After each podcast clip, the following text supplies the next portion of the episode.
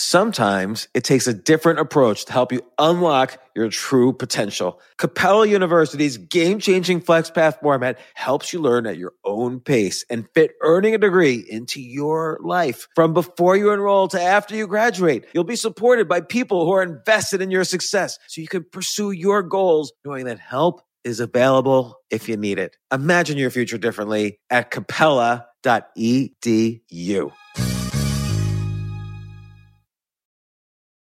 Welcome to the Canva guided meditation for stress at work. Impending deadline? Generate Canva presentations in seconds. So fast. Brainstorm got too big? Summarize with AI in a click. click, click. Writer's block?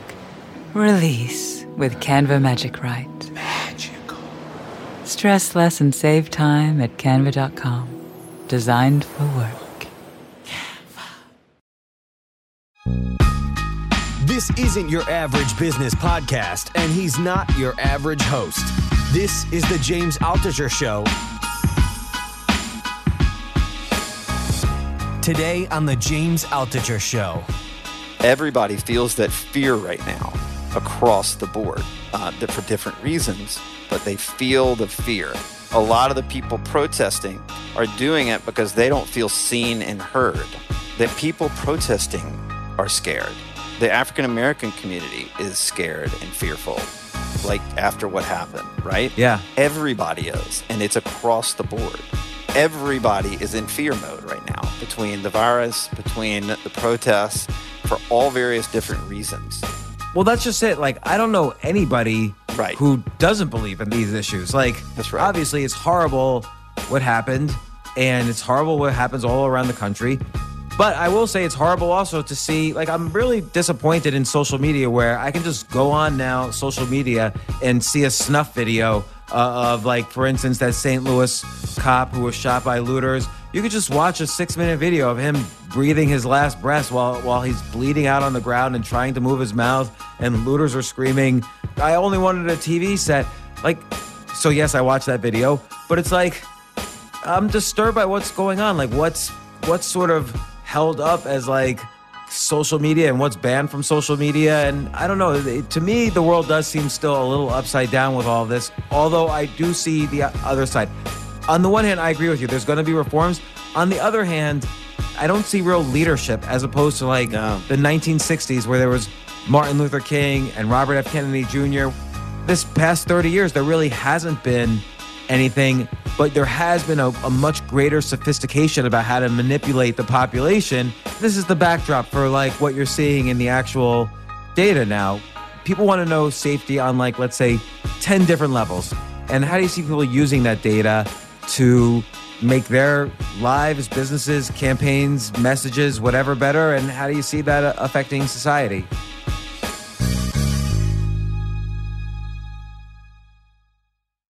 Once again, friend of the podcast, Phil Stutts, uh, on on the show. Phil, welcome.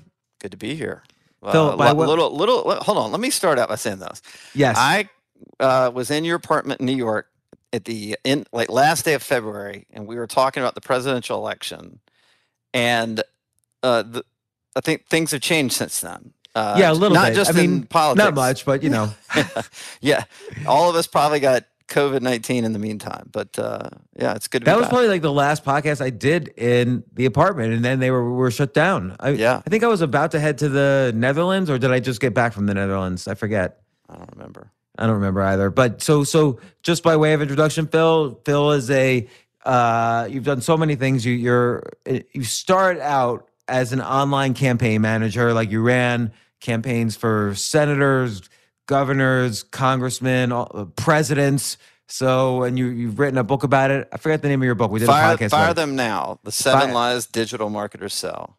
Right, because then you were you were transitioning, and you'd already transitioned from doing online campaigns, which you still do, but you now you've been taking those te- marketing techniques that you use in online campaigns, and you've been applying them to corporations. And it was great in our first podcast that we ever did. We've done like three or four now. In the first podcast, you kind of described from 2000 on the history of online campaigning and how it evolved each campaign you know all the way from from the Bushes to the to the Trumps, and it was really fascinating how how each you know every four years it evolved. And I guess had it you know, and then and then we talked about like just you know uh, uh you, you know how those campaign techniques apply to online marketing, how anybody can use those techniques, Yeah. and then last time we met, we did two podcasts. We talked about the election, we also talked about data and what you were seeing in the data. But now the world has changed, mm-hmm. and the data you're seeing is much different. And what and I just wanted to describe because we, you and I talk frequently on the phone. We've been working on different projects together, and you're you take these surveys where you show what is important to people, and this this is important to this the the data that you come up with the results you come up with are important not only for people running for president or congress or comp- or people running companies but they're also important to people like me or the people listening which is what messages are people want to hear right now? What messages people need to hear? And for me i never really changed my message but it was refreshing to hear some in our late some of our latest conversations that these were the messages these were the words that i've always been using but for years uh like let's say from 2015 to 2020 they were not really useful because everyone was like oh here's my private jet and all my you know all my money and that those were the things that influencers and and online personalities and and companies and so on were, were those were the the things that were important to people but now they're not and we'll talk about that in this podcast we're going to talk about data we're going to talk about elections we're going to talk about all things in, in, in the new normal, the, the the the data of the new normal. But because I love elections, I have to start off there. Well, hold on. There's no new normal. It's just new.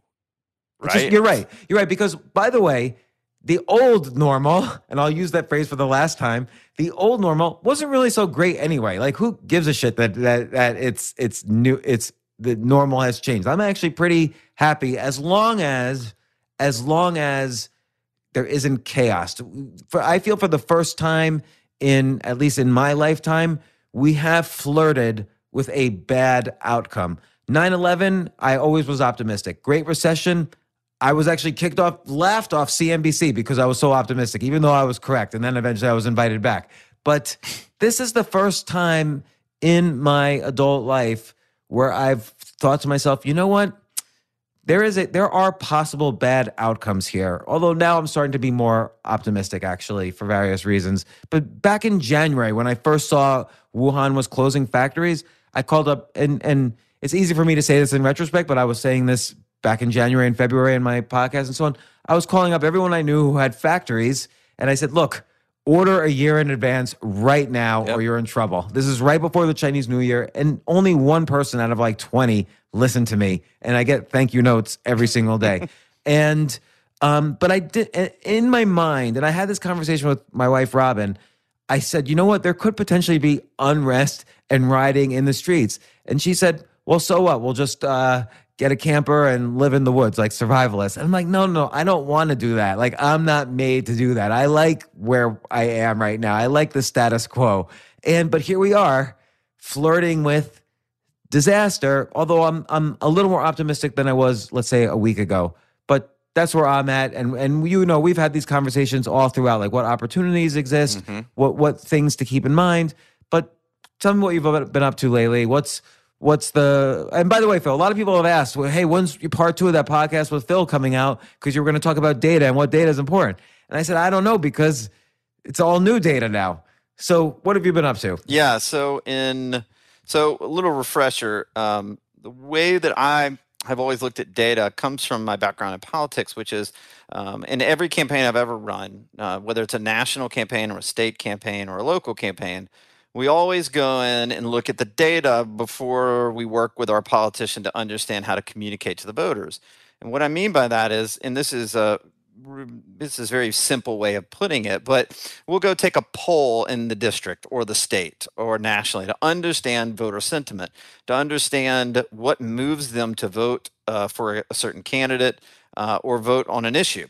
And what we do is we align what the politician believes and the, the pretty much the highest level uh, policy ideas with the voters and where they have alignment. You know, typically a politician comes to me and they want to run on 10 or even 20 issues. And I'm like, oh my God, please no.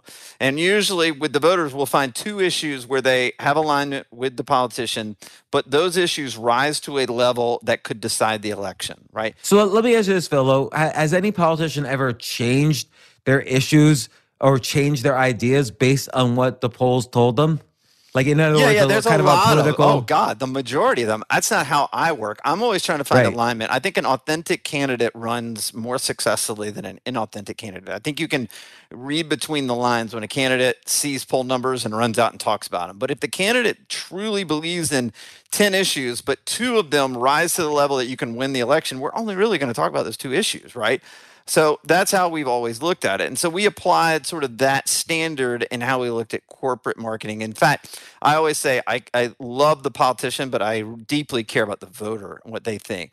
And in corporate marketing, we always look at the customer or the client, right? B2B or B2C. And we're like, I, I love the company we're working for, but I'm obsessed with how the consumer is looking uh, at that product or service and then how we can convert.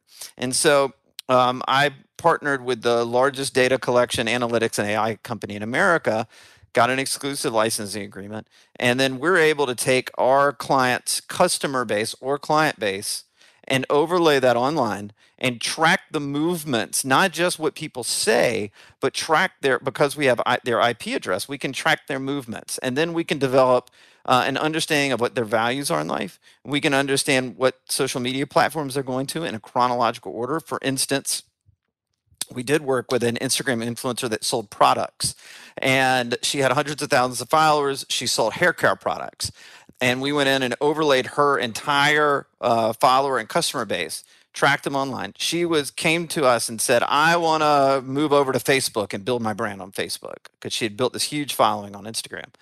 And when we got the data back, it said that her customer base was uh, the, that Facebook was the fourth performing platform uh, for her customer base. She was about to invest all this money into Facebook, not realizing that that was the fourth performing uh, social media platform that her customer base went to. The number one was Pinterest. It wasn't even Instagram. Instagram Wow. was number two. And Do she people go to Pinterest? I didn't even know that. Yes, and she, oh yeah, absolutely. And so she's like, "My God, I never even thought about building my brand on Pinterest." And so that's how you know, as we look at this data, we're trying to eliminate the risk and find the alignment between the customer and the business. And so when coronavirus broke out in early March, Wait, wait, wait, yeah, wait, wait, Phil. One question: How is she doing on Pinterest? Has she been building her brand there? uh, a little bit. Uh, it's hard to get people, even when they see the data, to uh, to to make the commitment. I always say there are two types of business owners: committed and interested. Uh, interested are really interested in ideas until they have to execute them, and then a shiny object comes by and they move on. Uh, committed goes, we're all in this. So, like, we do this for a New York City law firm and the owner of that law firm has doubled his business in the last year because that guy is freaking committed. Like he was like, what, what did you show him? Uh, what did the data? The data showed a certain level of uh, that how the consumer really wanted to be uh, talked to and communicated with. It showed that they were all on mobile devices, um, and so we ran a mobile-only campaign. They showed it showed what kind of branding we needed to do. Uh, frankly, this law firm was like, all of our business comes from referrals, and we want to get out of not we want to get out of the referral business. We want to not pay referral fees. And I think we've six xed his non-referral business in a year hmm. because he's worked. We worked through the data. We optimize constantly, and this guy's totally committed. And so the you know this is the diff. There are two ty- types of business owners, right? But the data always tells us which way to go. And so my so in March. After I did this podcast with you, we pivoted and we said, "My God, something's changed.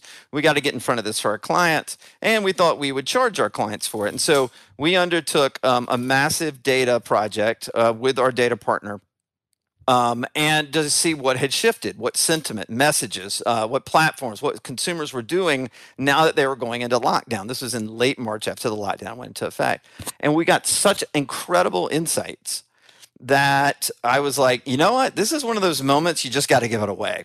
So we gave it away to our clients, all this data, and we invested a lot of money in it. and we gave it away. And then I went, you know what? We got to give this away to anybody. And so we, and you know, I'll offer it to the people listening now, but uh, we have now completed three uh, massive consumer surveys about the changing and adapting purchase decision behavior of the American consumer. Let me give you the the mm, sort of the background on what it is. We've now surveyed 16,853 Americans. Uh, we've matched it to 200 million plus Americans in our database, American consumers. You mean by matched, you mean you sort of uh, We build Did a- profiles and then match them to people in the consumer database. right? So if someone's like a a, a Japanese male with a, a, a Ford pickup truck. You matched it to all the other Japanese males with Ford pickup trucks living in Yeah, and you Florida develop area. uh, psychological profiles, um, and you can you know make assumptions on basically how they're moving online. We're also tracking 550 million connected devices in, of the American consumers, and we're tracking. This is the other part that's really important: 10 billion with a B daily online decisions by the American consumer base. So it's it is massive what we've done, and we've done three surveys: one at the end of March, one at the end of April, and then we just came out with one, which is why we're talking right now. I'm going to walk through that. Um, we've expended a lot of money on this to date. I've had 42,119 downloads of our reports because we've given them away for free. Um, and I've had a lot of people reach out to me and say it's fundamentally changed their company in a moment where they didn't know what to do. We can, I, I'm going to tell you how messages have changed, how consumers want to receive messages, even after all the protests over the last couple of weeks. Um, and I'm talking about non coronavirus protests. And um, it's really been a game changer for a lot of people. And so I feel like my, mission right now is just to be um, an advocate to tell people what they need to know because I think if they download this report and they they you know I'm writing about uh, the findings and you can read my synopsis and we'll go over that. But I think if you do if you implement these things right now, you have about a three to six month advantage over your competition. Um, I, I You, know you don't think you don't think these sentiments change pretty quickly? Because I mean, they obviously changed a lot once Mm-hmm. the, the lockdown and the coronavirus hit. Um, but maybe now, you know, that was an extreme event. Maybe now they don't. You're saying they don't really change. And also, we were in an area that's not at full employment. There's 40 million people have filed for unemployment. You know, we're just in a different world now. It's going to change more slowly than it changed between February 28th and March 10th. So I think the earthquake happened. I, I've never seen uh, messaging shift so much in 24 years of marketing in March. And now we're just seeing aftershocks. So we're seeing small aftershocks that are shifting the messaging a little bit. So what happened in March was we went from an economy over the last 10 years that everything was, you just said this in the lead in, right? Everything was based on influence and well, like let me show you how smart I am, how uh, what my status is, my influence. Yeah, if you buy this product, you'll look this great. You'll look, you know. Um, there's uh, I'm writing about it uh, that's coming out to my subscriber list soon. But um, Coca-Cola at the end of the year had an ad campaign that said, "Open a can- a Coke, open happiness." Oh, isn't that nice? That was in December of 2019. Now we just don't. We don't even. That's even a. Uh, I can't even imagine opening up a Coke and, get, and right. getting So now their messaging is staying apart is the best way to stay united. But I feel oh, okay. So- but I feel I feel though that is maybe.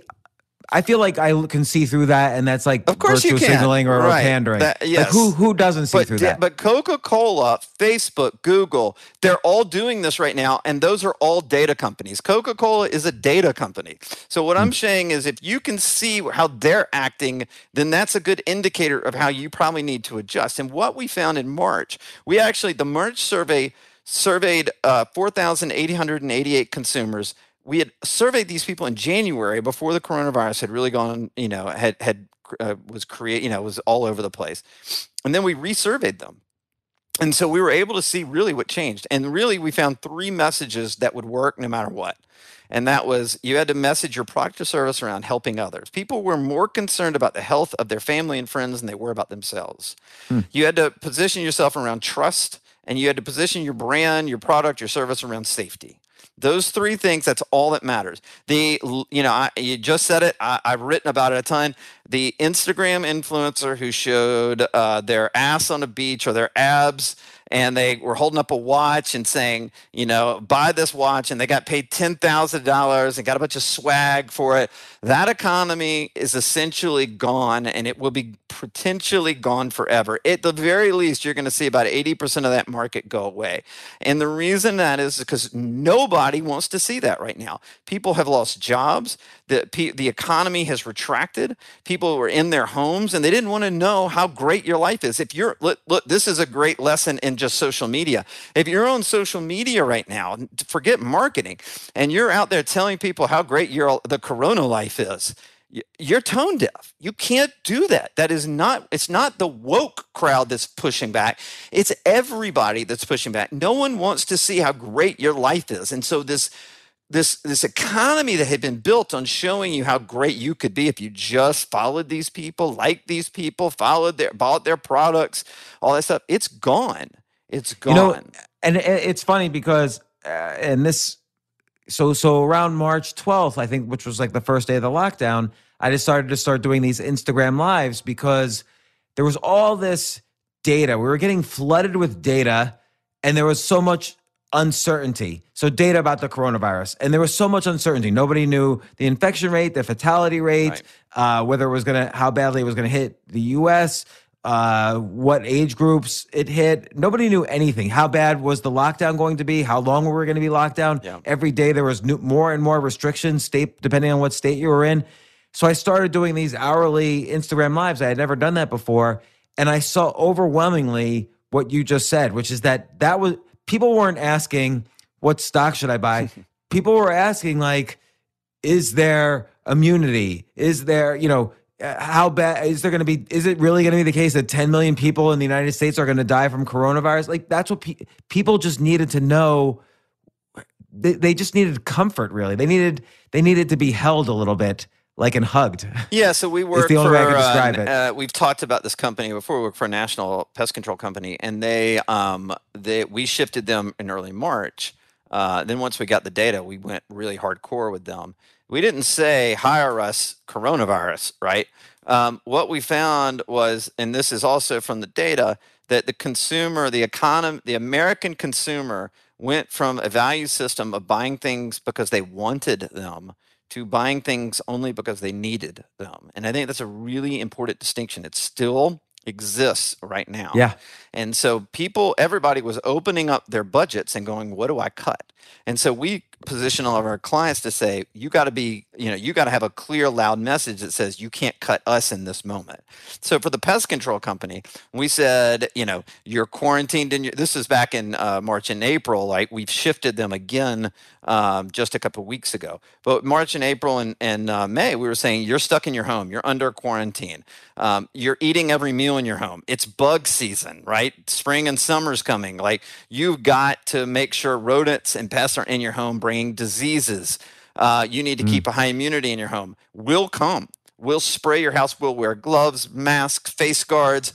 Uh, we'll make sure your pets aren't exposed to any any harmful chemicals. We'll take care of you. All of that messaging was around helping others. The result of that, we just finished a case study on it, um, is that we had uh, we were we were running A/B tests at the same time. We were running the typical spring summer bug season ads like we typically do and we ran these corona ads because we wanted to know the difference. Well, what do the typical ads say? Oh it was bug and, and you know spring and summer are huge in the bug business. I don't know. I mean i have to know all this right? But it's huge because that's when bugs come out. So people in the winter they don't have as many bugs they don't call them but but once march comes around everything heats up right?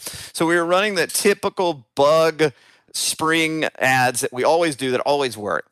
And what we found was we had between a 2 and 4x conversion, more higher conversion rate with our safety helping others and trust ads as opposed to spring typical spring and you know and summer bug season ads. So, um, and we just completed a case study on it. We, we call it you know like a our first COVID nineteen case study, and we, are going to put it on our website for everybody. Well, what is the typical spring ad for a, a, pest control company? Is it like, hey, spring is here, time to yep. call us back? That's right. But wouldn't they want to say the same thing? Like, hey, spring is here, make sure the rodents aren't in your food. Yeah, you just shift the message slightly. And it's like the one thing you can't cut, we said, was your pest control company because they're there to keep you safe. But what I'm, what I'm trying to understand what is what is the typical spring ad? I, what's the difference? Because sure, it's, it's termites, it's specific bugs. Because it's like, hey, don't let roaches come into your house. It's spring and summer. Like, uh, we're talking about specific bugs that come out in certain seasons, right? We weren't talking about specific bugs. We were talking about you know, we're keep, here to keep you safe. Got it. We're here. We're here to help you. We're here to help your family. That that was the main crux of it. Is it a massive like switch? No, but it's enough that we drove much higher conversion rate um, on that particular ad campaign. That's great. So, so what are you seeing in the data right now? Yeah. Like you said, it's a, you've shifted also again. Yeah. So we yeah. So what we found is now that the economy has, first of all, con, it's weird. Consumer confidence has actually never waned, and the reason that we can say that we see that is uh, people got their twelve hundred, twenty four hundred, thirty six hundred dollar government check. The people that work for the employees of this country their companies, most of them got the PPP funding. Uh, the stock market rebounded. Uh, the economy started opening up again. And frankly, people who typically, you know, don't save money, that money was just sitting in their bank account. And people on unemployment were making high unemployment insurance, right? Their payments. And so we just didn't see a lot of consumer confidence way. Now that the economy is opening back up, people are now spending that money people are now going back to work. We just saw the jobs report, which was shock to everybody that we've added two and a half million jobs. And so um, people are going to spend the money. Do I think they're going to spend it forever? No. I think that you're going to have this huge bump in the summer.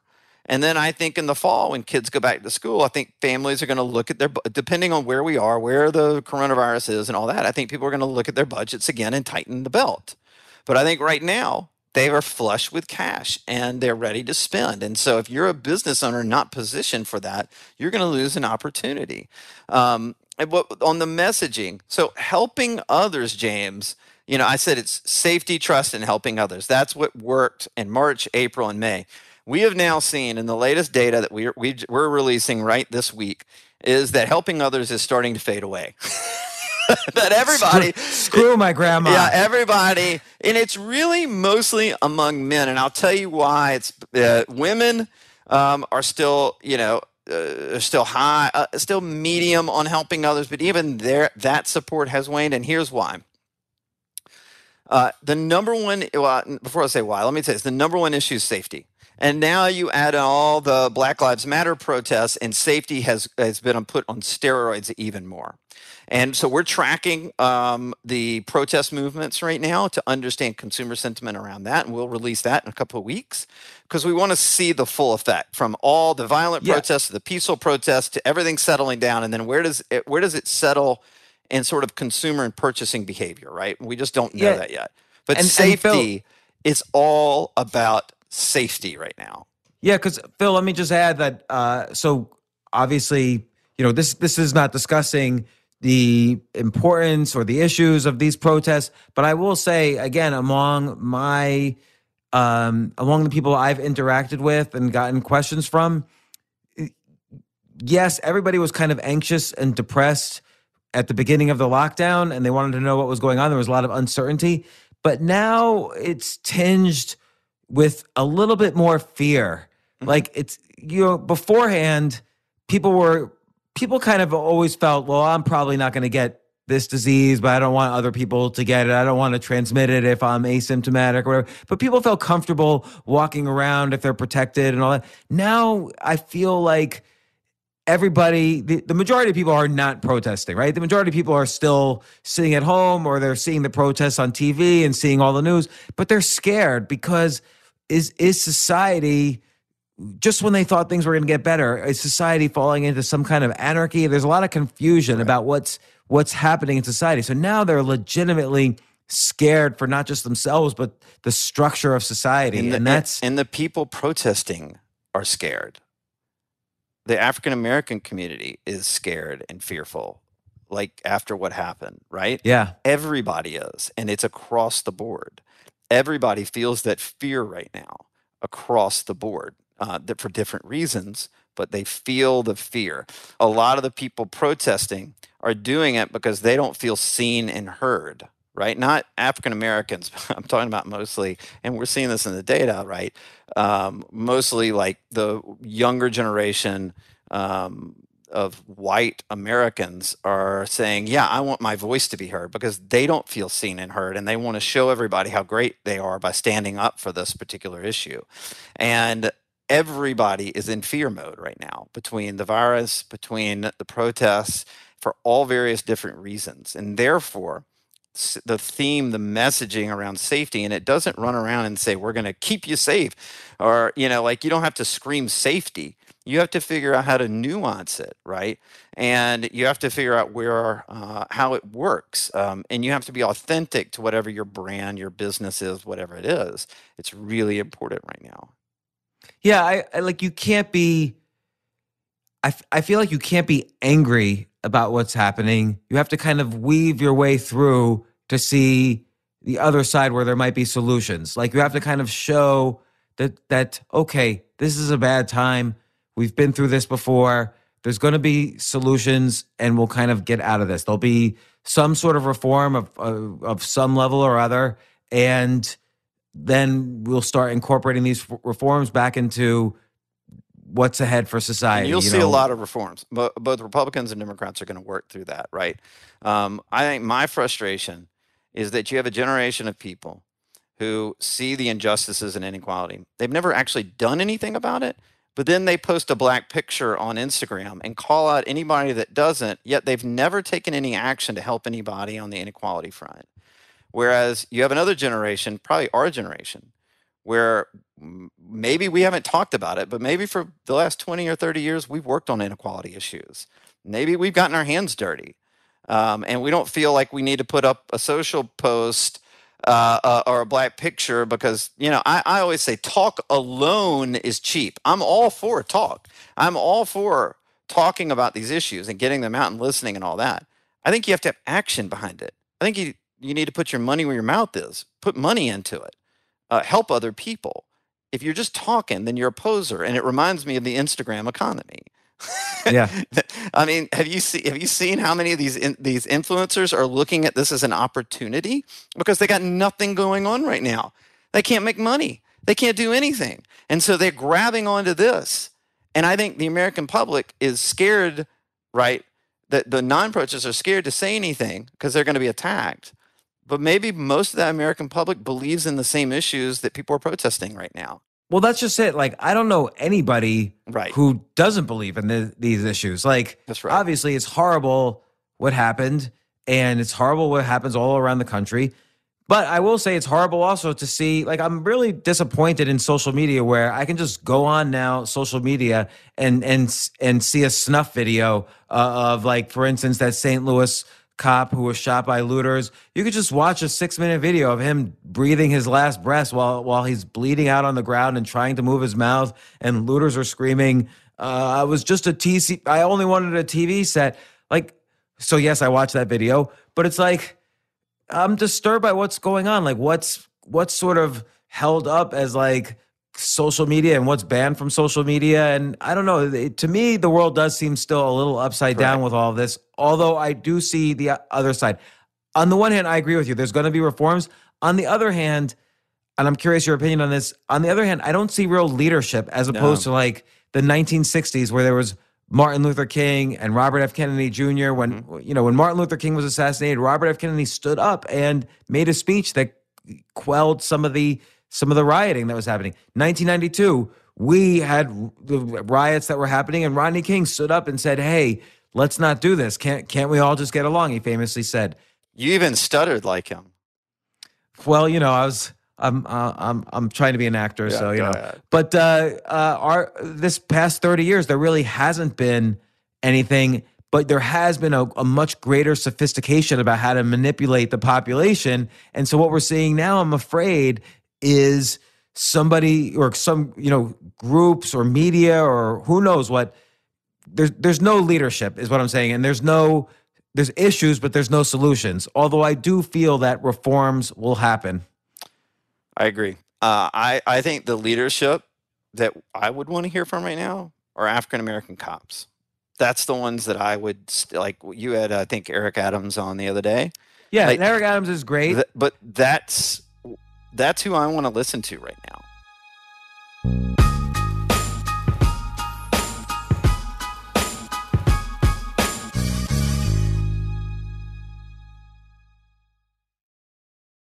Yes, it's totally true. Airbnb has changed my life. If anything, they have made my life so much better. Like I used to live in Airbnbs. I, I lived in over 100 or 200 different Airbnbs over a three year period. And I loved it. I love I became a really good guest of Airbnbs and I got to know lots of hosts. So when I initially owned a house, I, of course, the first thing I thought was, I'm going to turn my house into an Airbnb because I travel a lot. So why leave my house unused when I can make a side income by letting others Airbnb my house or come to stay in my house as guests and having my own Airbnb or, or being a host for Airbnb has allowed me to do just that. And I've met other hosts. I've actually spoken at Airbnb's host conference. I think it was in 2017. I met so many just nice hosts. It's a great community. And I love, you know, turning my own home into an Airbnb. Like I'm traveling to Austin next month. My home's going to be an Airbnb while I'm away, and I'll stay in an Airbnb. I'd rather stay in like a three story house Airbnb than in one tiny hotel room in, in the middle of Austin during South by Southwest. So listen, while you're away, your home could be an Airbnb. Many people host on Airbnb, but there are people who are just letting their house sit empty who've never thought about it or didn't realize their space could be an Airbnb. Hosting can easily fit into your lifestyle and is a great way to earn some extra money. So if you have a home, but you're not always at home, then you have an Airbnb. Your home might be worth more than you think. Find out how much at airbnb.com slash host.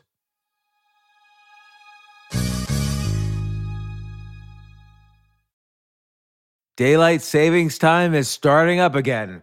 Okay, podcast is over. That's all you needed to know. But why do we have uh, daylight savings time? Answer to give us more daylight from March through November. By setting your clocks forward, it may feel like there are more hours in the day that initial when we initially start daylight savings. But if you're hiring, it doesn't necessarily help you find qualified candidates for your roles any sooner. There's only one way to do that, ZipRecruiter. And right now you can try it for free at ziprecruiter.com slash James. ZipRecruiter works around the clock to find qualified candidates for you. Once you post your job on ZipRecruiter, they send it to 100 plus job sites so you reach more of the right people. This is such a brilliant idea for a business, and ZipRecruiter did it. So, ZipRecruiter's smart technology also quickly scans thousands of resumes to identify people whose skills and experience match your job. I've used ZipRecruiter, particularly as a potential employee, and I still to this day get messages every day. James Altucher, would you like to apply to be VP of en- entertainment at NBC or whatever? So there's just nonstop emails. Like I got five or six emails today because of because a year ago I signed up for ZipRecruiter. So spring forward with a new hiring partner, ZipRecruiter, and find top talent sooner. See why four out of five employers who post on ZipRecruiter get a quality candidate within the first day. Just go to this exclusive web address to try ZipRecruiter for free. ZipRecruiter.com slash James. Once again, that's ZipRecruiter.com slash James. ZipRecruiter, the smartest way to hire.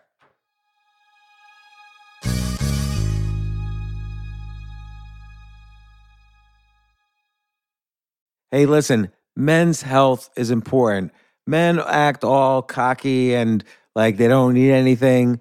But the reality is, as you get older, there's some things you need. And it often feels like we're too busy to take care of our health problems. Like, I'd rather do anything than go to the doctor or the dentist or the pharmacy or whatever. But now you don't have to waste your time if you use HIMS. HIMS, H I M S, HIMS is changing men's healthcare by providing simple and convenient access to science backed treatments for erectile dysfunction, hair loss, weight loss, and more. The entire process is 100% online, so you get a new routine of improving your overall health faster. Jay, you listening to all this? Yes, I definitely gonna use him from now Not on. that you need it. You're you're young and healthy. James, I'm 35. You, you're getting there. You might you might need it. Who knows? But if prescribed, your medication ships directly to you for free and indiscreet packaging. No insurance is needed. You can manage your plan on the HIMS app, track progress, and learn more about your conditions and how to treat them from leading medical experts. Start your free online visit today at hims.com slash James. Could you imagine that? There's a whole section just with my name on it. Hims.com slash James. That's how I how much I am representative of the kind of person who needs Hims. That's H-I-M-S dot com slash James for your personalized treatment options. Hims.com slash James. Prescriptions require an online consultation with a healthcare provider who will determine if appropriate. Restrictions apply. See hims.com slash James for details and important safety information. Subscription required. Price varies based on product and subscription plan.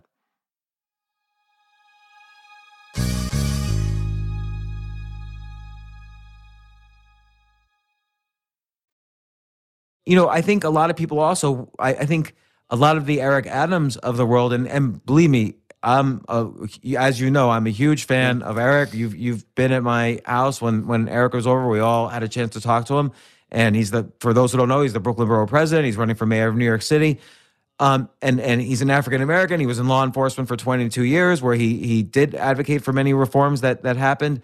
But I think also he's looking to see how the younger generation is going to step up and provide some leadership. Well, that, that that's my whole point. The younger generation needs to stop just talking. They need to have actions behind it. Because, like personally, for me, I've I've worked on these issues for 20 years in inner city DC and inner city New Orleans, and um, I- don't feel the need to put a black picture up on on Instagram. right. Um, if that's all you're doing, and then you're going to call out other people, right?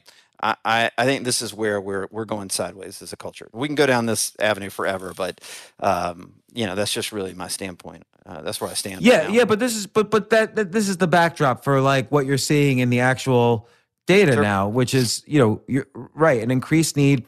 People want to know safety on like let's say ten different levels of what the word safety might mean, and how do you how do you see that? How do you, how do you see people using that data to make their lives, businesses, campaigns, messages, whatever better? And how do you see that uh, affecting society? And and how might it change once once these protests are done and we're all back at work? Yeah. So why don't we talk about sort of the disruptions from the safety because it's clear in the data. And again, uh, you guys can put it up. I'll go ahead and just tease this right now. You can go to our uh, my company's website, winbigmedia.com. You go to the tab that says COVID nineteen consumer research, and you click on it. And there's no funnel. There's no email opt in. There's no nothing. You just download the report, right? And I've got all three reports there. I have my analysis there. Um, it's all for anybody. I, I would say the one thing that keeps sticking out is all the future, the future disruption of the economy and the businesses that are going to be disrupted.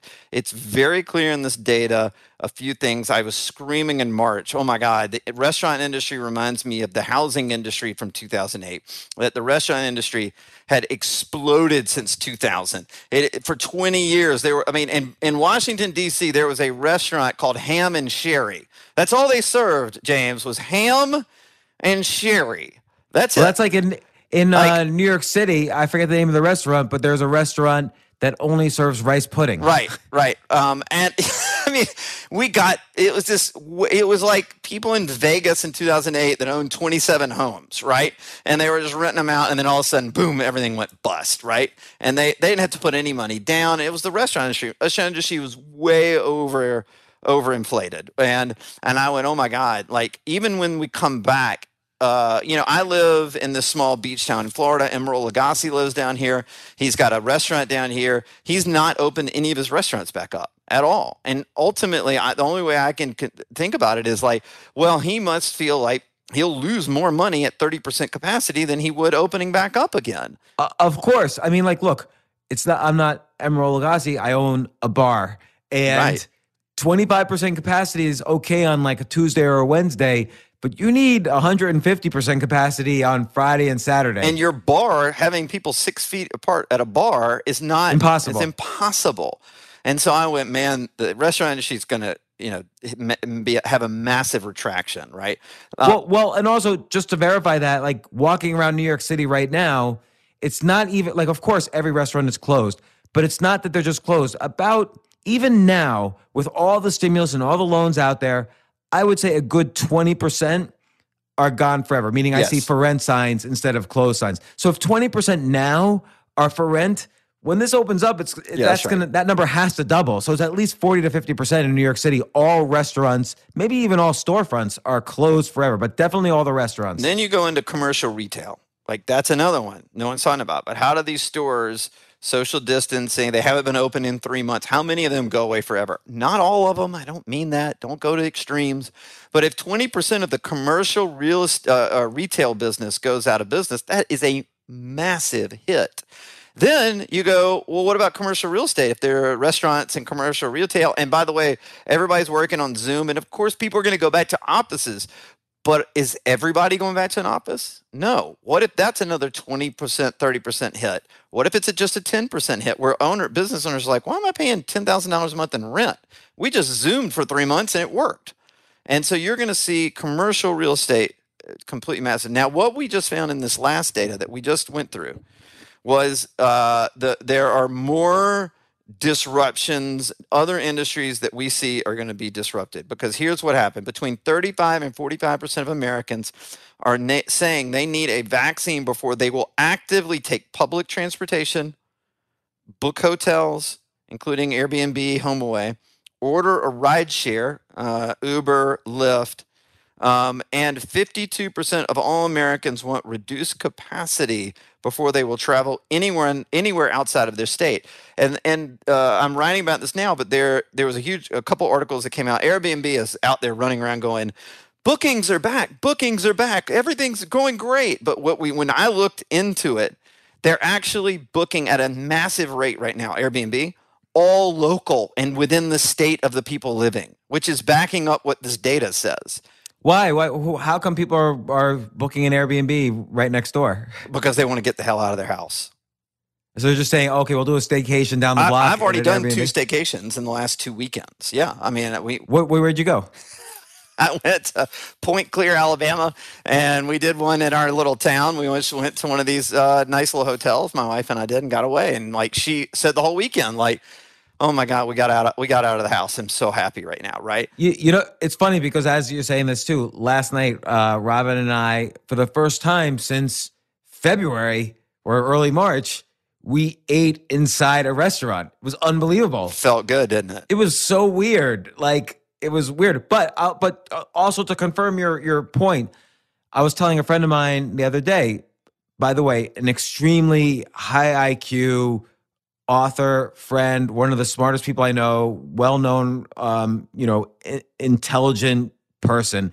And first question he asked me because he heard I was going to go on a plane because I went from New York to Florida. He said, "Aren't you afraid to fly the plane?" And I'm like, "No," but maybe because I've kind of been neck deep in all the virus data, I wasn't afraid. But I was really stunned that he was afraid. And so if he's afraid, and this is again one of the smartest people I know on the planet, how many other people must be afraid? So, I mean, like if I was running the airlines or if I was running Uber, everything would be about not only safety, there's this other hook in the messaging that you got to use that we're moving away from sort of a global thinking economy and people really find safety in local businesses or local connections with your company.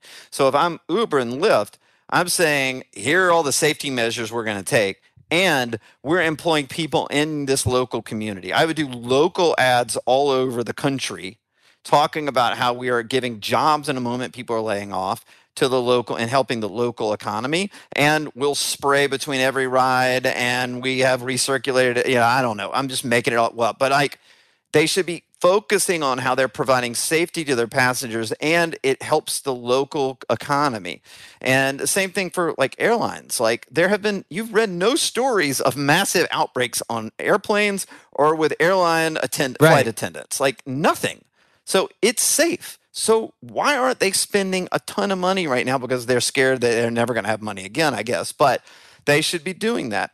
Um, if i'm to look at all right so let me give you a couple other disruptions if you're good with that um, yeah, Well, the more the more disruptions, the better. Yeah, so public transportation's massive. What are governments going to do? Because people are like, in fact, what we've seen in data is that people that take public transportation are now saying um, that they are going to go buy a cost efficient car so that they, they feel safe in the car. So if you're an auto dealer right now, people haven't spent the money to to to go into you know to buy cars. But I would go all in if I'm an automobile automobile dealer right now because they are, if, especially if you're like in a low cost automobile uh, automobile dealer. Like if you're doing you know a certain set of cars that uh, the working class Americans they want to buy from you, and you've got to figure out how to uh, set up deals and show people that it's cheaper to to buy a car or lease a car or get a loan for a car than it is to take public transportation. That would crush right now.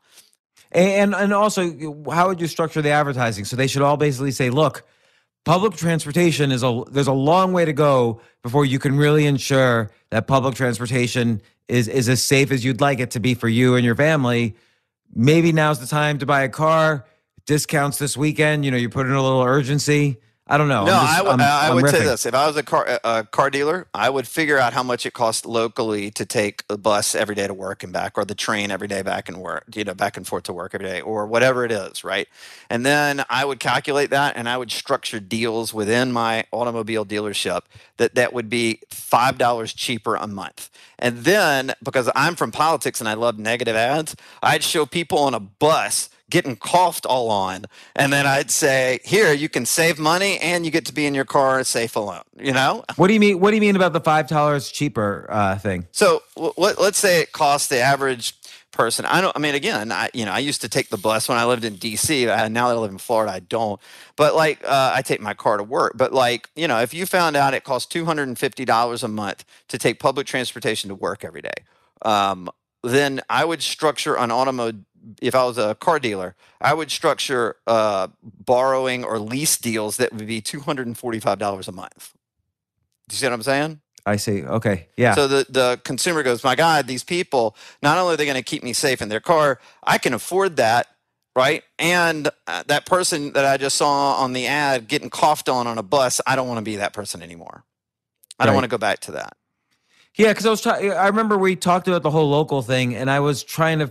I was struggling to figure out what you meant, uh, like in terms of, like, like you know, and it's interesting because for the first time ever, I don't even like reading the news, Right. let alone the local Right. news. But for the first time ever, I've actually started looking at the local news. I I know who Mayor De Blasio is. Not that I didn't before, but I'm aware of what he says now on a daily basis in New York City because it affects my life. In the first data report we put out, we found out that 21% of all Americans were consuming local news.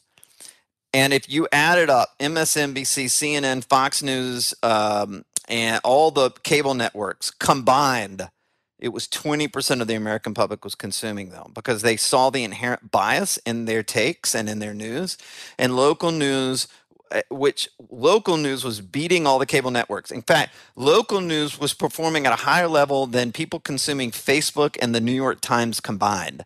And the reason being is they saw their mayor on TV, their mayor of Key Biscayne, go on TV and say, here's what's going to happen. Phase one's going to open up in a week and a half. Or they saw the local businesses helping out families in need or people that had lost their jobs. They were finding out non-biased news uh, about the about the coronavirus and the economy, and so they just shit. For the, I mean, trust me, local news has done terrible for years, and all of a sudden it just completely shifted. And we've ne- I haven't seen that in so long. It's crazy. And here's what we've seen since March: that that has not waned. That people have actually uh, that the the cable networks have actually gone down in viewerships from that 20% mark that I just told you about. It's been slight. It's like 18%, but it's still in a in a trajectory of going down. And local news has sustained throughout this. So people are not tuning it out. So you've got to understand they are looking for local angles because it's what they trust. They it's not that Amazon's going away, but if there is a uh, a clothing store or some kind of local store and they can go and support that economy, the consumer is would rather go support the local economy right now than the global economy right now. So that's that's interesting. So do you think like you mentioned the national news, like one thing maybe that I've seen, but it might be just my own thinking is I'm just disgusted with all the national networks. And it doesn't even matter what I believe or not believe. I won't listen. I think they're all like, whether it's CNN or MSNBC or Fox News or whatever, it's just all BS now. You know that they're all It's all ratings. just opinionating and they're, they're it's not you it's 50-50 whether any one article is accurate or not like i can look at every article on any of these sites and point out where they're not accurate whereas you're right like in local news it's it's it's just facts like okay this is going to open up then this is going to open up then this is what the mayor just said so it's like facts versus essentially what's uh, biased opinions on all the other sites and I'll give you another example. do you think people are aware of that like do you think people know that now Yeah, uh, yeah. Well, I, here's the thing. Two two things. Let me go. I'll go back to the local angle, but one the one thing is this: uh, people have tuned it out. In fact, if you just know that the national news is all about clicks and they're all about views, and that's because they're selling ads and they're trying to make money in a dying industry, right?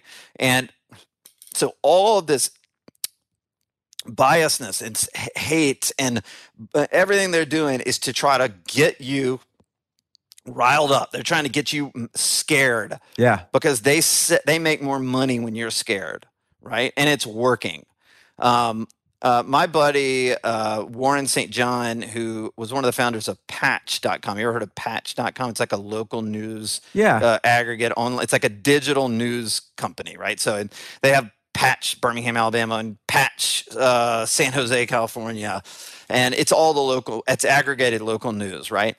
And I talked to Warren. I gave him this. I've get, kept giving him this data over the last few months. He's in New York, and um, and he said their business is either it's like doubled and tripled every month like because like that's where eyeballs are going people are scared and they want to go somewhere that makes them feel safe local is making people feel safe right now Yeah, like I have a friend who set up a business. I forget the exact URL, but it was something like um, "Are are we open yet?" Uh, dot com, and it was just basically lists all the stores in every town that's open, super and he's doing well. That's, that's yeah, super smart. Um, if we're to go back to the disruptions, um, the one that's new that again it, it seems obvious, but let me walk i- into what the data is saying about it. It's the live events business. So we're talking uh, sports, uh, we're talking theater, we're talking movies, right? Movie theater where you go watch a movie in a crowd, um, to, uh, concerts, stand up, right? Um, and Hey, don't. What are you saying? no, I'm, I'm just kidding.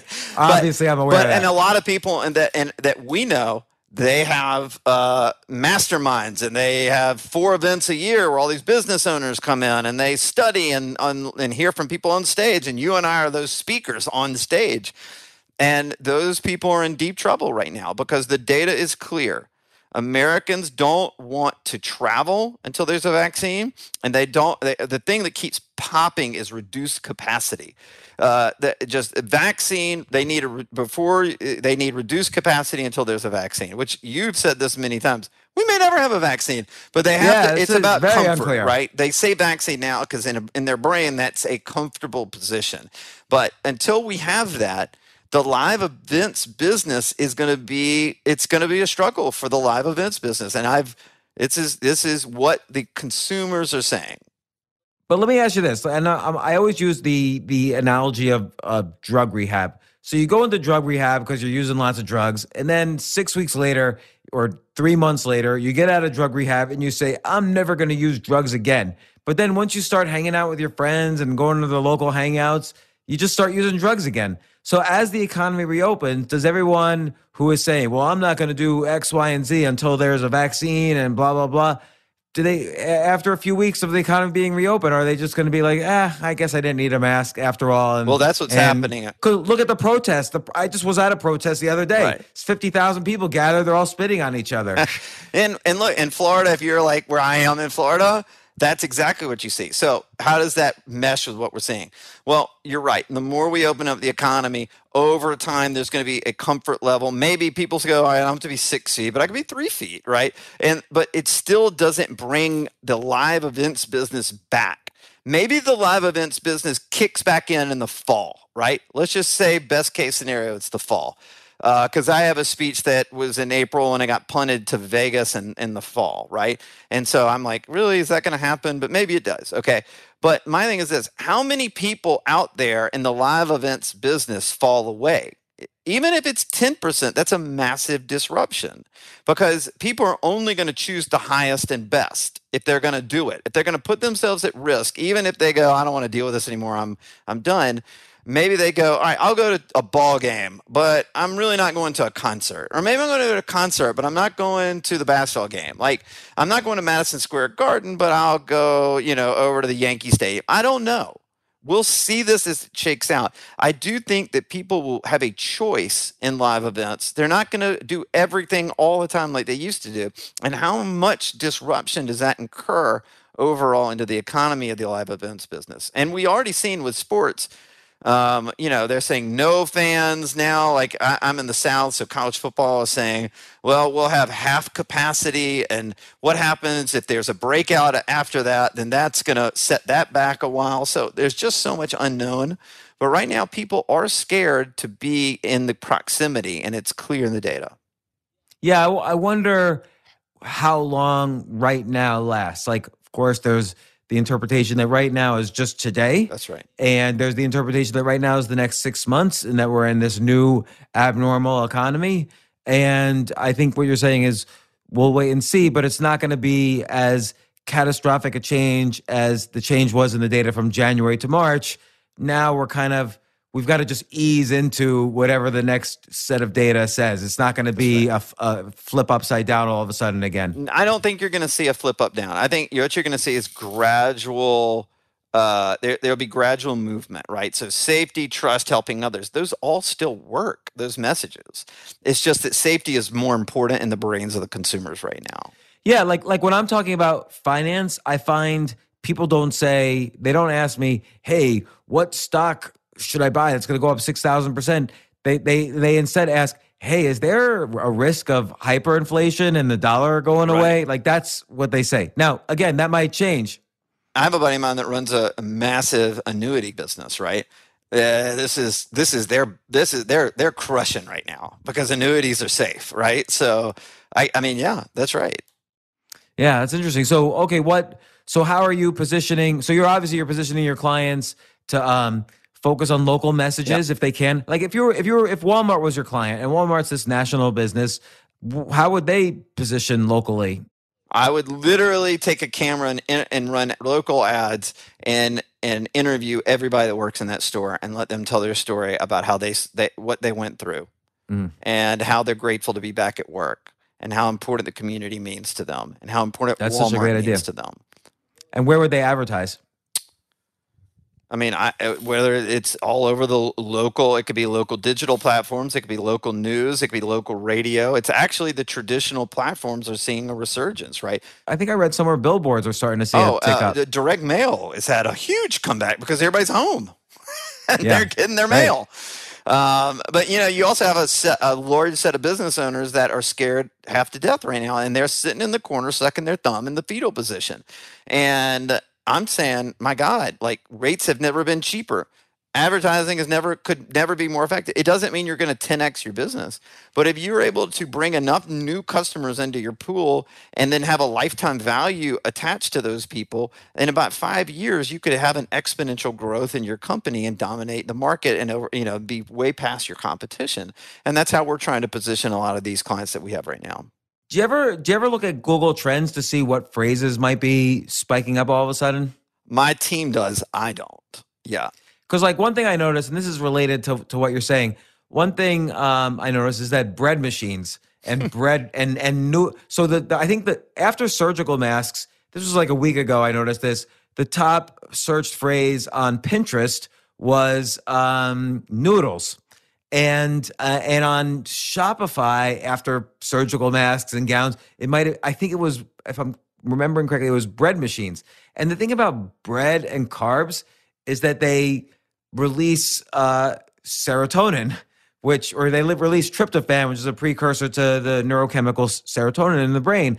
And what that signals to the body is, hey, things are safe like it's okay right now is okay. Like dopamine is like, hey, things are about to get a lot better. Yeah. So that's dopamine. Like, oh, I got a lot of likes. I'm about to be famous. But serotonin is like, you know what?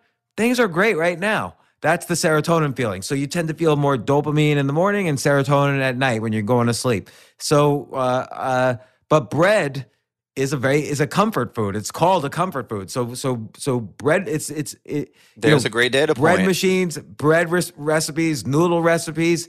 These are good businesses right now. That's right. All right. So I have one other disruption, Mhm. and this is going to trigger you because you've been Uh-oh. screaming about this for years. Okay, screaming and uh, like you're you're on point, but I think it's important to talk about higher education. Um, why are students going to take out massive loans or families pay the tuitions of high five, low six figures to a campus that may go on lockdown and they have to go do their their all their classes on Zoom again? Yeah, and look, you could take. I knew it. Yeah, yeah. No, I. It's ridiculous. Like campuses suddenly said, "Oh, guess what? You didn't have to be here anyway. Go home. Don't expect your seventy thousand a year to go home with That's you. right. We're keeping that." Yeah. There, I mean, campuses are being sued right now because they kicked kids out of their dorms and didn't refund the the dorm rent even. And you know, the school books are like six hundred dollars for a textbook. You could take a cooking class from Wolfgang Puck right now on masterclass.com why would you why would you not do that rather than take some shitty class at, at a at a school? And you'd be infinitely smarter by learning under the tutelage of someone actually in the industry you want to study in. Um, so no, no. So, so, So, but, but so okay. like let- the restaurant industry, I'm going to bookend it. The other is higher education is a major bubble, and it is about to pop. And I don't know if you can short sell it, but if you could, that's an industry. Well, here's is- how- you've been screaming how useless higher education is.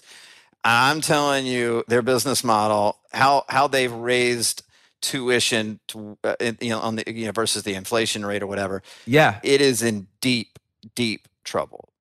Oh yeah. Like since here's just one statistic. Since 1977, not only has tuition gone up faster than inflation every single year, not just on average, but every single year, tuition's gone up faster than inflation.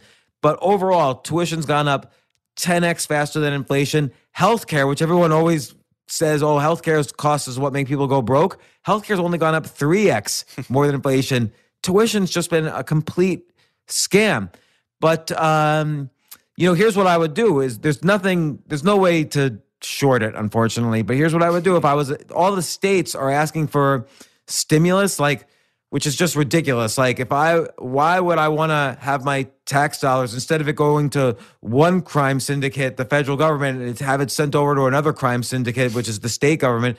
Uh, the state government should just sell off their colleges before before everyone realizes it's too late. like colleges, that's valuable real estate, it's valuable buildings. Many colleges are associated with hospitals. Just sell off the whole thing before people privatize it all before people realize it's a scam. Uh, they'll never do that, and the only way they're going to survive is to do that. Right. They'll never do that. They have they have to do that. They're not getting money from the government.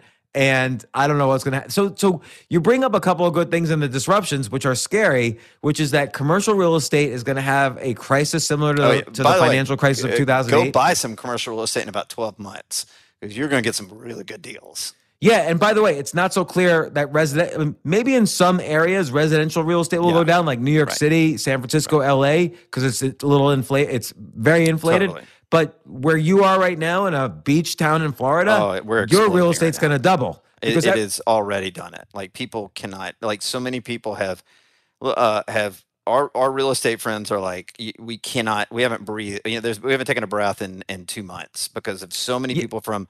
Now I'm in the northern, I'm in the Panhandle of Florida, so people from Atlanta, Birmingham, Nashville, New Orleans. It's not like everybody. But there's enough that have said, you know what? If we're going to be in quarantine, we might as well live at the beach. And that's uh, there's been enough that it has just exploded our market. Yeah, what I'm hearing from real estate agents is they're not even it's not even like they're trying to you know oversell like, "Oh, you better act fast. Someone's about to make an offer 20% higher."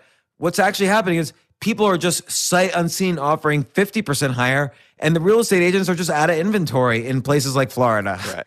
So, in probably places like Austin, probably places like Yeah. I don't know. and by else, the way, but- we also don't have taxes, state taxes here, which is yeah. So a friend of mine just moved to. Puerto Rico, where there's no federal taxes either. Right. Oh, So, but but commercial real estate that's that's a, a multi hundred billion dollar industry. That's that you can't if you're in New York City and you own a building and there was three restaurants in your on the bottom floor and a WeWork that was eight floors in your building and WeWork's going to go out. You can't replace a, a pizza restaurant with a clothing store. It's got a kitchen in it. Like you just can't replace these things. And there's no one who wakes up today and says, "Boy, now that New York City's open today for the first time, I'm going to finally open up a pizza restaurant there." No one's saying that. So there's going to be another, you know, I, I also, and I've written about this, is I, I think a second and third order, there are a lot of second and third order consequences of this.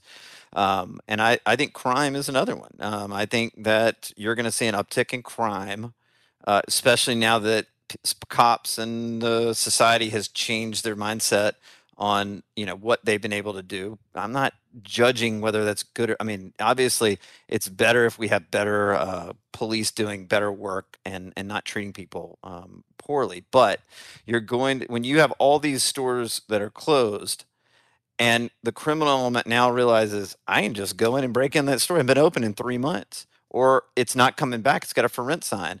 There's going to be crime, and you know it's just going to be interesting to see how that uh, develops as well. Yeah, and and by the way, this is obviously related to the people calling for defunding the police, which I don't know how I feel about it one way or the other, but it's not like the police were really solving crimes. You know, we always imagine like we read comic books as kids, like Superman sees with this X-ray vision, oh, someone's getting mugged, and he's he goes at the speed of light and he solves it. People were getting mugged and then going to the police. It's not like the police were really solving that many crimes while they were happening. Right. So, you know, the, the jobs of most municipal police was just to raise their revenues by giving traffic tickets and finding people. So it's not like, oh my God, there's a there's a burglary in progress on Fifth Street. We got to get there. That never happened except in TV shows. So I, I'm not sure where I stand on uh, defund the police. I know there's just been so, too much money that cities and states were spending. But Well, I, I mean, Could- my thing is, uh, some- what, if- what if a couple good ideas come? I, I don't. No one's look. I, I'll, they're not even when Minneapolis is not. I mean, they're they're saying let's find an alternative solution. Not let's just be free to roam and be crazy, right? And maybe there, maybe we should listen, and maybe we should see if any good ideas come out of it that can be implemented on top of what we're doing or what we can improve upon. Well- I'm well- always for good ideas. I just don't know what that is right now. Well, let- let's think about it in terms of the data. So, obviously, a year ago, presidential candidates, Andrew Yang notably, saw in his data that people were concerned about losing their jobs to automation. Now, that period is over, and everybody wants automation because you want employeeless stores. So there's less people and there's less you're putting your employees less at risk if you don't have employees in the stores. Or or doctors are looking for a robotic surgery solution so they don't have to touch their diseased patients on the operating table. So I think there is going to be there's going to be there's disruption but there's going to be some eruption too, which is automation, robotics, big data, AI, which has both its good sides and its bad. All these things have their good sides and their bad sides. But there's going to be some erupt- eruptions too. Like things that were going to happen 10 years from now are probably going to be more heavily researched and happen now. Like college ending. Right. I mean, So that that for me that's an eruption, not a disruption. Yeah, there you go. I love it. Well, what other what I mean, but but I do worry about the second order effects of if there's a commercial real estate collapse, if there's a public transportation collapse, if all of these um, sources of revenue for large corporations and and state and city governments go away, you're going to see a s- second wave of financial collapse that is more serious. yeah, you're not going to see a 10 year bull run again, right? Or a 12 year bull run. Like, you're At gonna, least you're going to see more waves of slowdowns and then upticks and then corrections. Right. Well, and the problem is this slowdown was artificial, right? The government held a gun to your head and said, You got to stay home, Phil, but we'll pay you for it. We'll give you that $1,200 check. We'll give you these loans. But the next wave of this is going to be an actual real recession, you know? So Yeah, but I by don't the know way, what will happen. how many trillions did we just put in? Uh, did we just borrow? Uh, well, you know, we're going to have to borrow uh, uh, at least at least three trillion, right? You had two two point two trillion stimulus. Then you had um, I mean, it- I think you'll go to four or five when it's all said and done. I think you'll go to four to five too. But you know, let's say seven trillion. There, I, I was somewhere between five and seven trillion Okay, has been so subtracted from do- the economy. when does how long do we get till that bill comes to to bear? And I don't know and because is it I, two years away? Because that will there is gonna be there's gonna be a lot of volatility going for, forward, a lot of volatility, which Right, goes so- back so- to the theme and the messages for business owners right now should be around safety because the volatility is not going to stop. Right. And there's going to, like you say, there's definitely going to be another stimulus. And look, I'm not the federal government, but if I, but there is right now there is enough demand for the U.S. because the whole world is affected by this shutdown right now. So the whole world, there's no alternative to the U.S. dollar. It's not like you're going to say, "Well, I can't wait to get into the euro," because the euro is in trouble because you have entire countries that are going to go bankrupt, like Greece, Italy, Spain. They're in big trouble. So it's not. U.S. is still the reserve currency of the world. So I think there is an opportunity for the euro, the U.S. to put out a hundred-year bonds at low interest rates, something they've never done before, and then you're kicking the can, Yeah. but you're kicking the can down hundred years from now. So there and that's is what that we possibility. do. That's actually one of our great traits. Is, I, I say this sarcastically, is we kick Yes. the can. I mean, we kick the can and we line up at buffets. That's what we're the best at. like cruise lines are you opening be- up. You can't be on a buffet right now.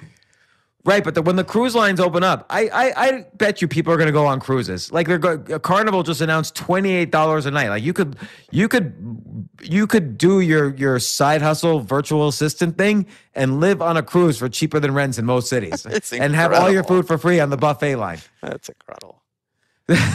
so so okay switching it's not quite switching gears but where do you see this taking place on elections? Because Yeah. again I, I see two things happening in terms of people switching opinions. We have the conventions coming up so that tends to um change the polls artificially. And we just again have you know we're gonna, we're going from um lockdown where 40 million people were out of work to uh, maybe a temporary v-shaped uh, economy with the stock market at all-time highs again whether it's temporary or not where where do you see things happening? You're you're running a you're running a bunch of online campaigns on both sides. So where do- where do you see it? Um, right now, I'd say this. Let's just take the. I think it's easier for everybody if you frame it as far as how the presidential election looks, right?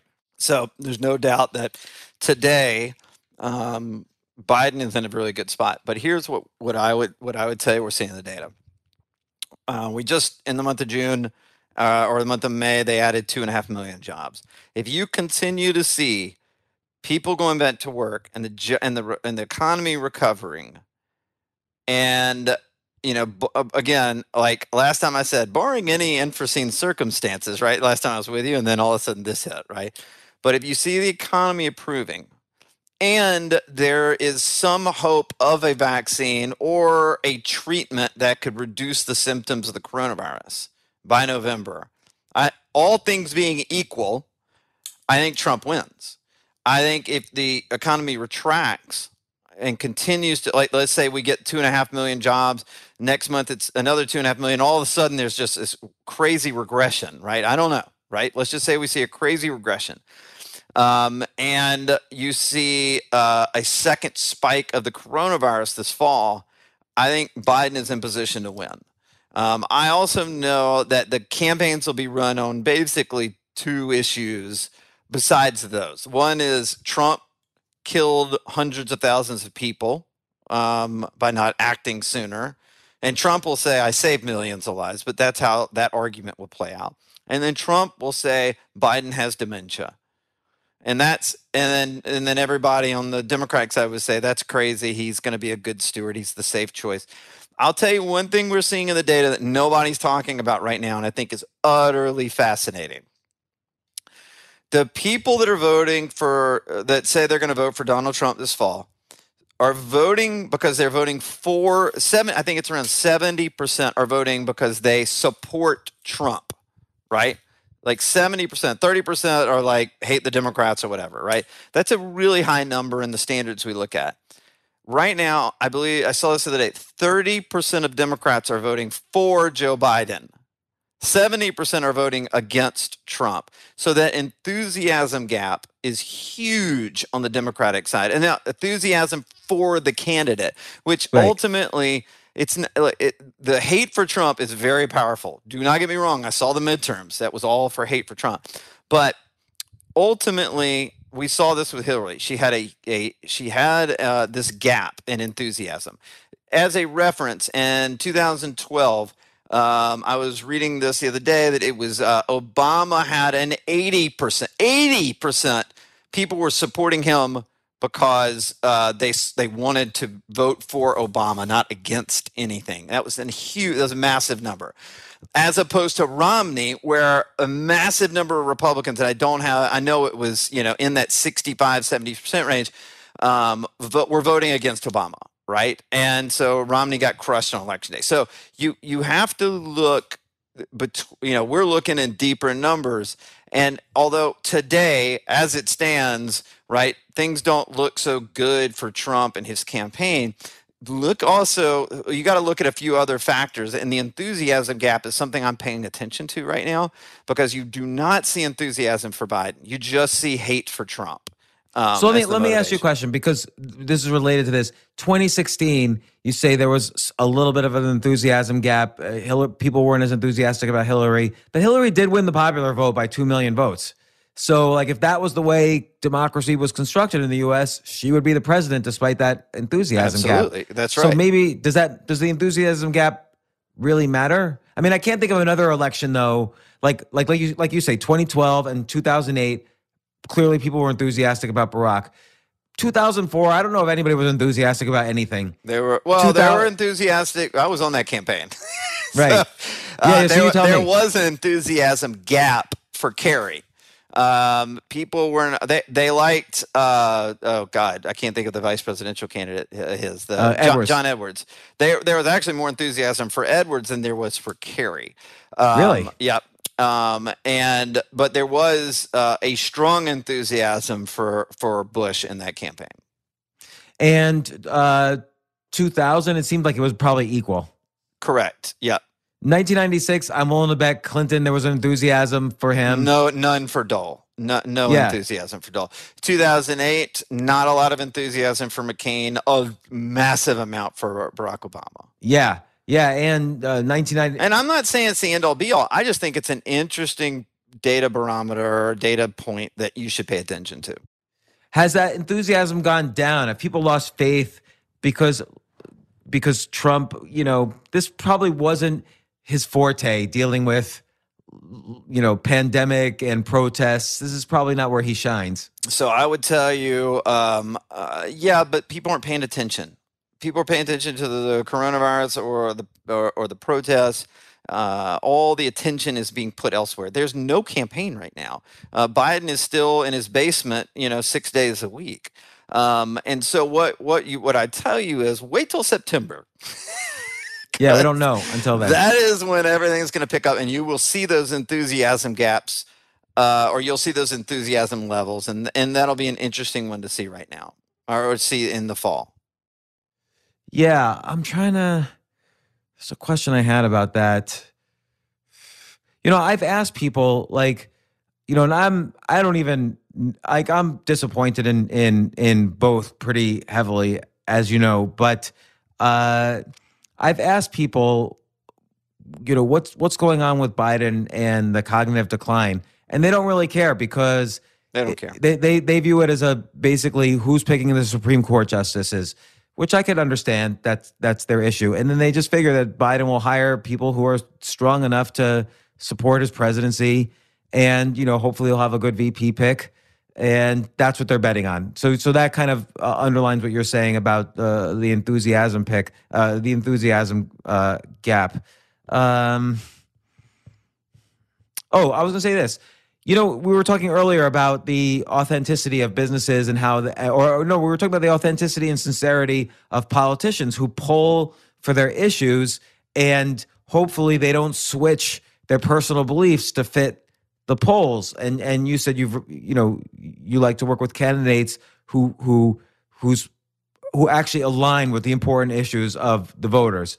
Mm-hmm. And the only two candidates that I've seen where they've consistently stuck with their issues over the decades uh, in this particular election were Bernie Sanders and Donald Trump.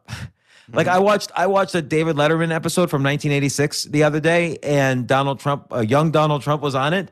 He was, you would think he was said this yesterday. He was saying the exact same things that he says now. Like, oh, well, why are we paying to defend all our allies in Europe? And they're not, and they're, you know, they're not paying us, and they don't, you know, they're bankrupting us while we're defending them. He was saying the exact same things that that he says now. And Bernie Sanders has been saying the same thing since the 70s. So I I, I admire that about Sanders and, and also. Are that- they listen? To, I Trump, I, I get everybody's point, but get past everything. And the fact is, is that uh, he is who he is. You don't say he, you know, I mean, he's he is who he is, and people go, well, I mean, you either like him or you hate him, right? Uh, Sanders, you definitely see authenticity there. I mean, that he is who he is. Like he he says, I believe this. Uh, you can go pound sand otherwise, right?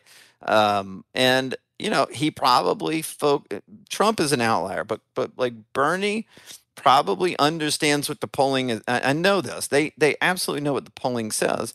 And then he's going to be like, well, here are the three things I, uh, you know, here are the five things I want to talk about. But the polling's saying that two of those issues nobody wants me to talk about. So I'm going to talk about the other three. And that's the, that's how you do it. That's how you message it. That's how you do it Right. authentically.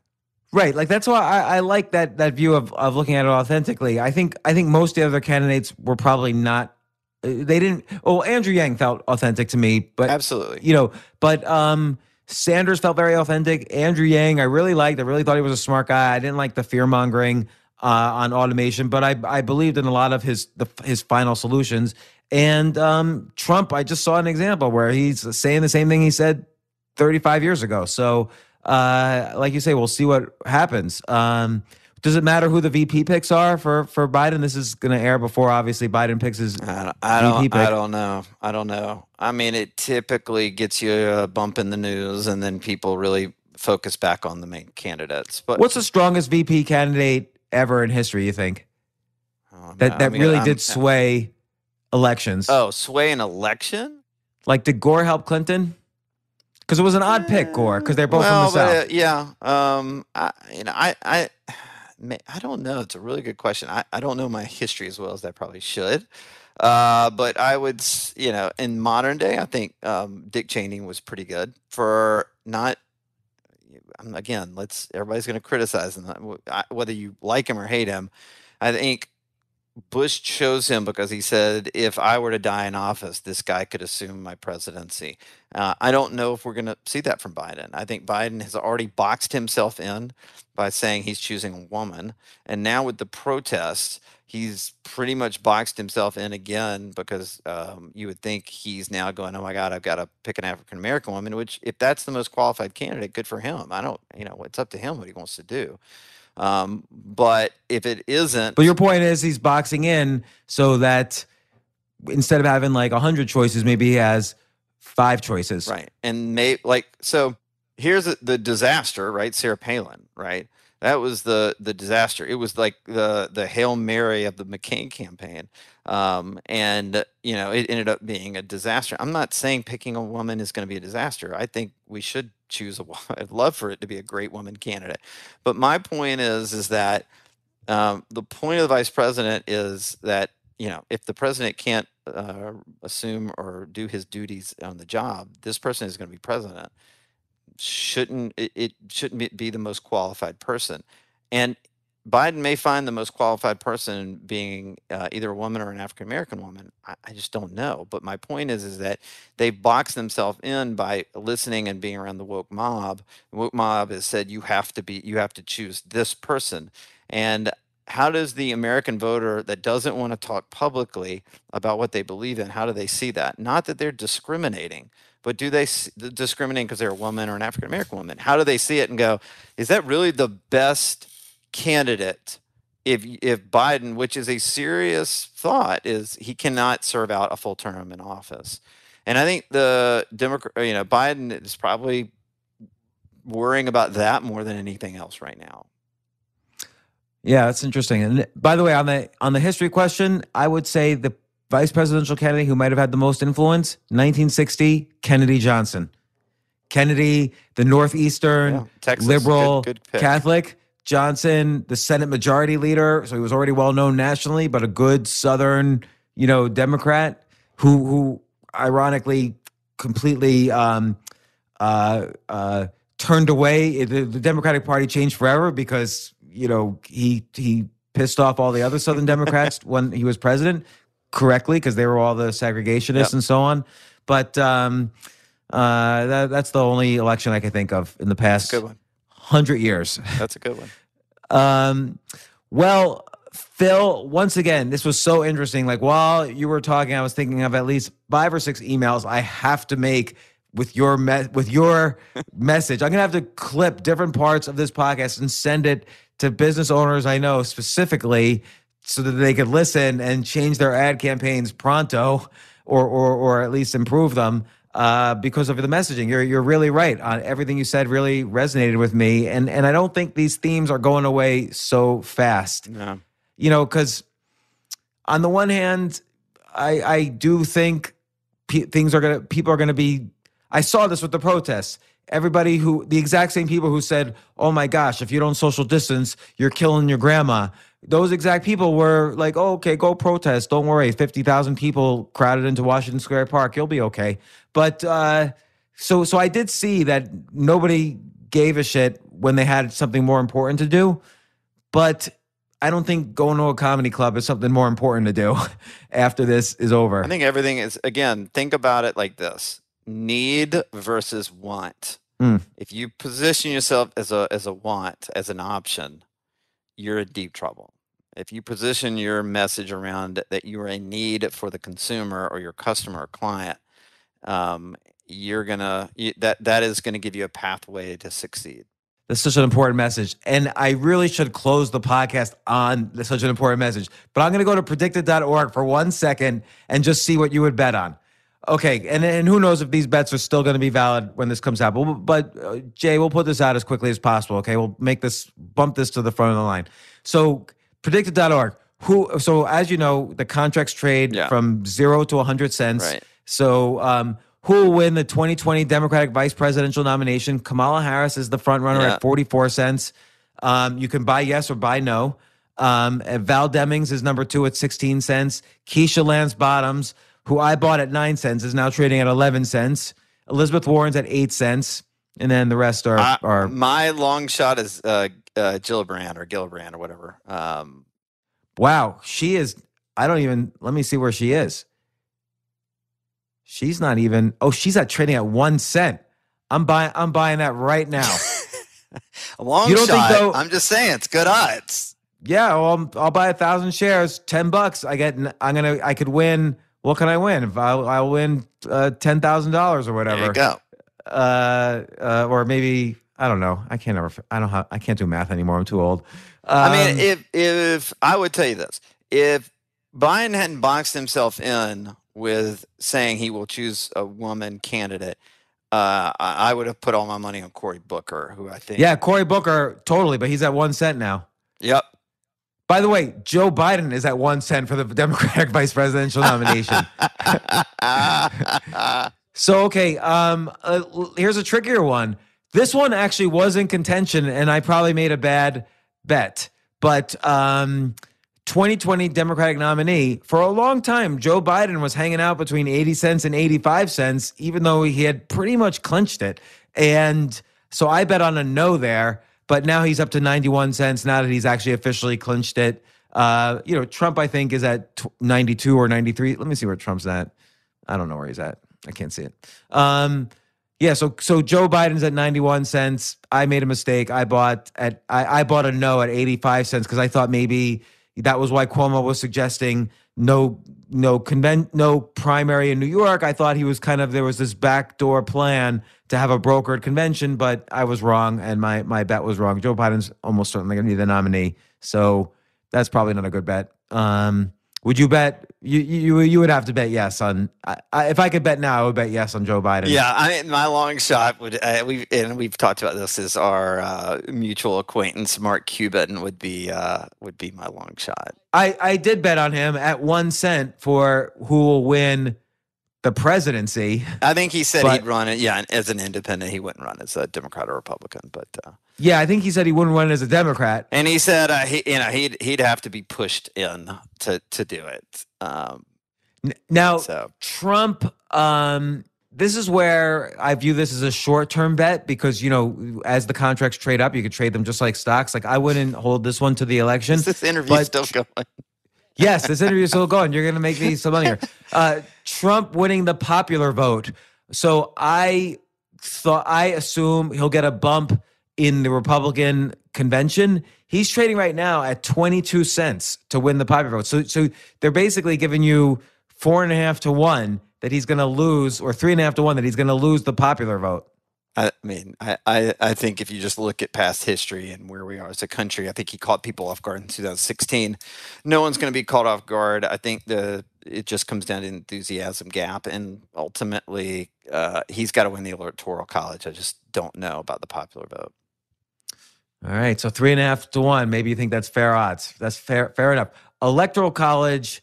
Uh, uh, well, 2020 presidential election winner today. Biden is trading at an all-time high, 56 cents.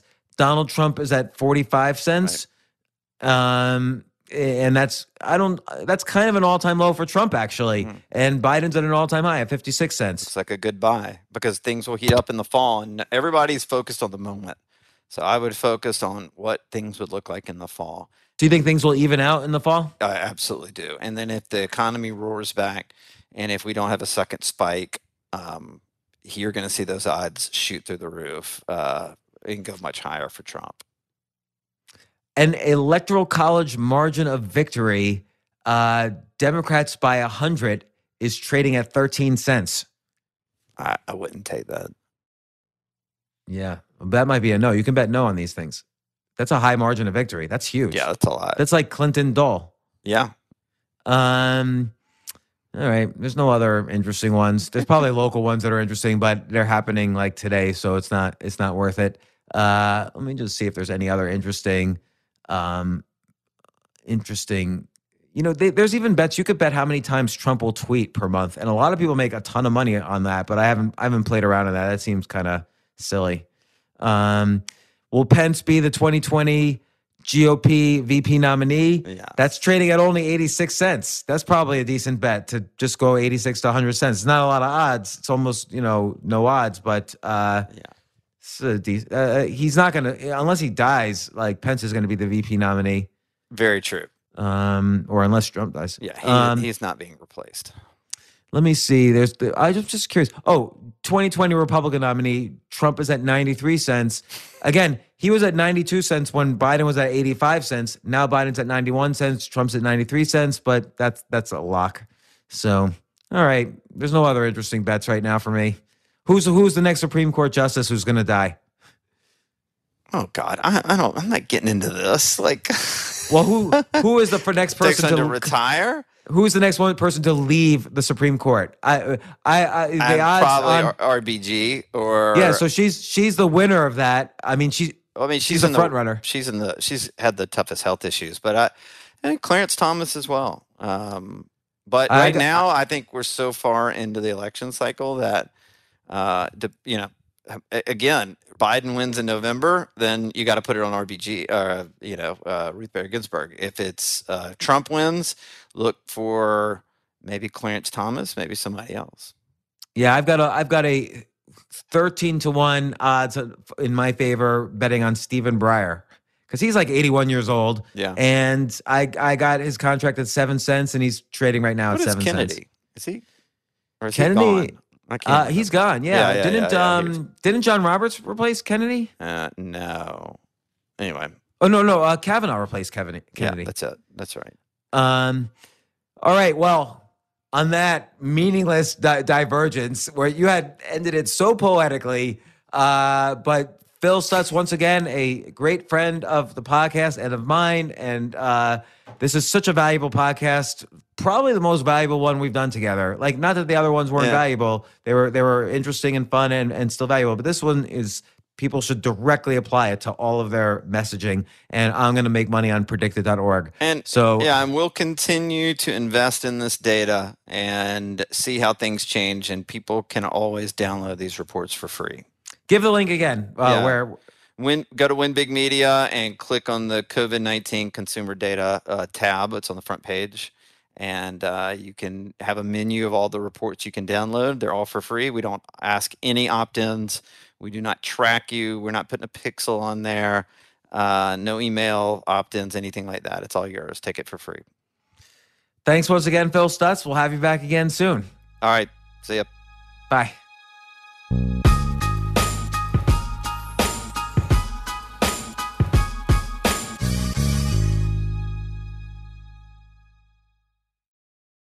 At Capella University, you'll get support from people who care about your success. From before you enroll to after you graduate, pursue your goals knowing help is available when you need it. Imagine your future differently at capella.edu.